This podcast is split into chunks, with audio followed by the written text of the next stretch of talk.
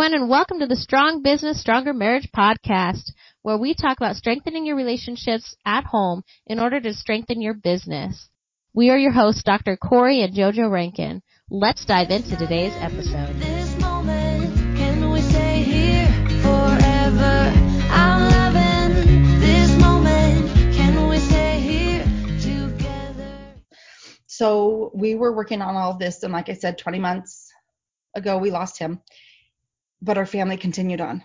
So sorry, emotional again. Um, and then a year after my son passed, almost to the very day, um, my very strong husband had a massive heart attack and passed away, which left me mourning my son, now my husband, and the mother of nine children. And so at this time, I could have chose to crawl in a hole. I could have chose to stay in my pajamas all day. I could have chose to give up or be angry or question life. I don't think anyone would have judged me or blamed me if that's what I would have chose to do at that point. But that's not where I had decided my life was going to be long ago. And that's not the person that I'd worked so hard to build up. I still had nine children to take care of. And I knew that my husband would want me to be that mother that I'd always promised I would be. So after this happened, I had to take a step back and look at where I was and what positive things could come of it. Because, like I said, there's always positive to everything. Sorry. Um, so, um, with a positive, with prayers, I'm a very spiritual person. Um, so if you're not, and I talk about heaven or God or anything like that, please don't be offended. That's just what gets me through. But um, I sat there and looked and I thought, okay, maybe my prayers when I pleaded for my husband weren't answered.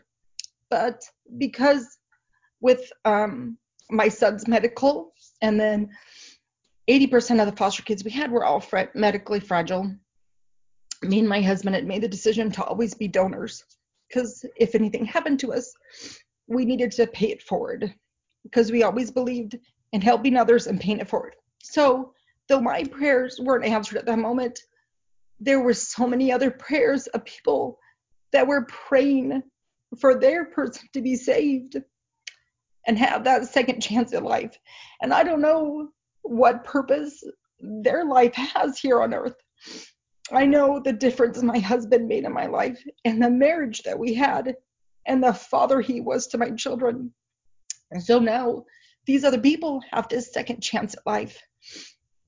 Whatever donations were given to whoever, I know that um, they sent me a letter and said that 12 other people benefited from my husband's death. Now have a second chance. And whatever they needed, they had this chance to pay it forward and to move on. I can tell you um, to all of you that God made you strong. He did not make you weak. He did not make anyone weak. That there is a purpose. There's a purpose that you found each other. There's a purpose that everybody has. And when you're strong, you can push through anything. And if you push through together, you're not only a fighter on your own, but together you're a force to be reckoned with. So, with anything that comes, the darkness and all that will set in. And that's the times that it's easy to pull back and find weaknesses and find faults and play the game of why does this person get this or why does this other family have so much or why am I going through this and some other family isn't. Hmm. But those are not the times. Those are the times that you need to pull back. And that's when, if you're weak, your partner should be strong. If you're fighting this battle on your own, and that's the times that I look back and think, okay, I know that I'm strong. I know I have a purpose.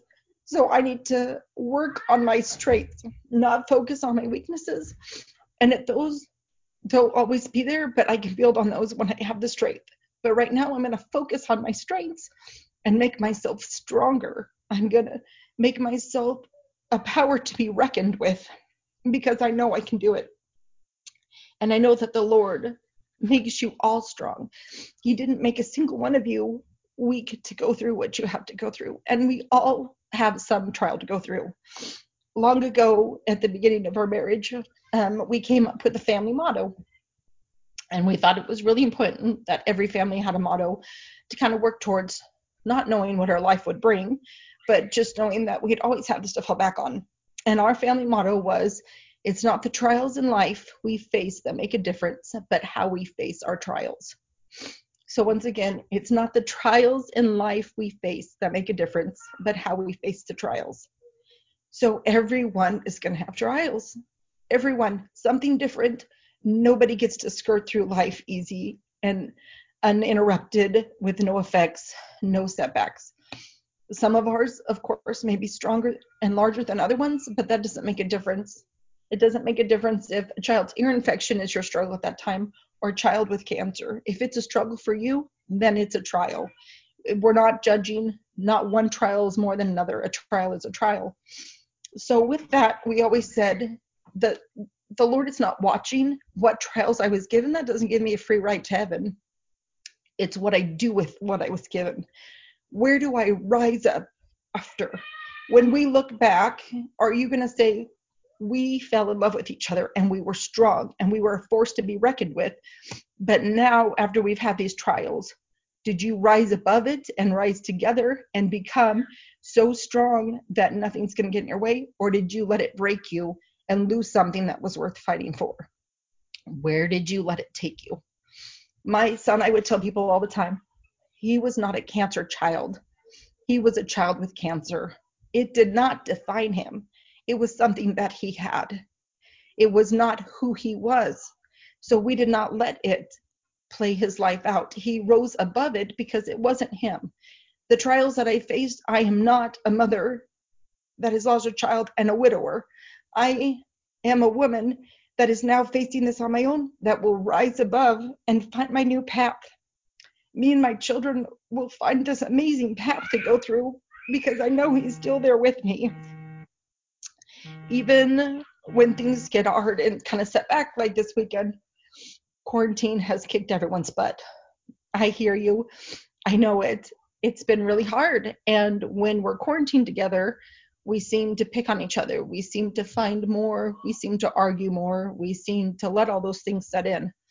So you have to find a new way. When the storm hits and the waves are rolling in, it's not the time that you let it drown you. It's the time that you have to look above, past the waves, out upon the ocean, and then you need to find your new path. So this weekend, my kids were getting on each other. We had all seen the four walls. Our house felt like it was a very tiny little box.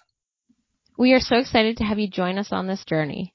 If you want to consistently learn how to strengthen your family, please feel free to hit the subscribe button.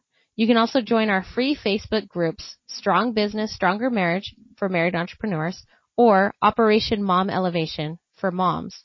You can also find more resources and other journals and books that we have published at ourfamilystrong.com.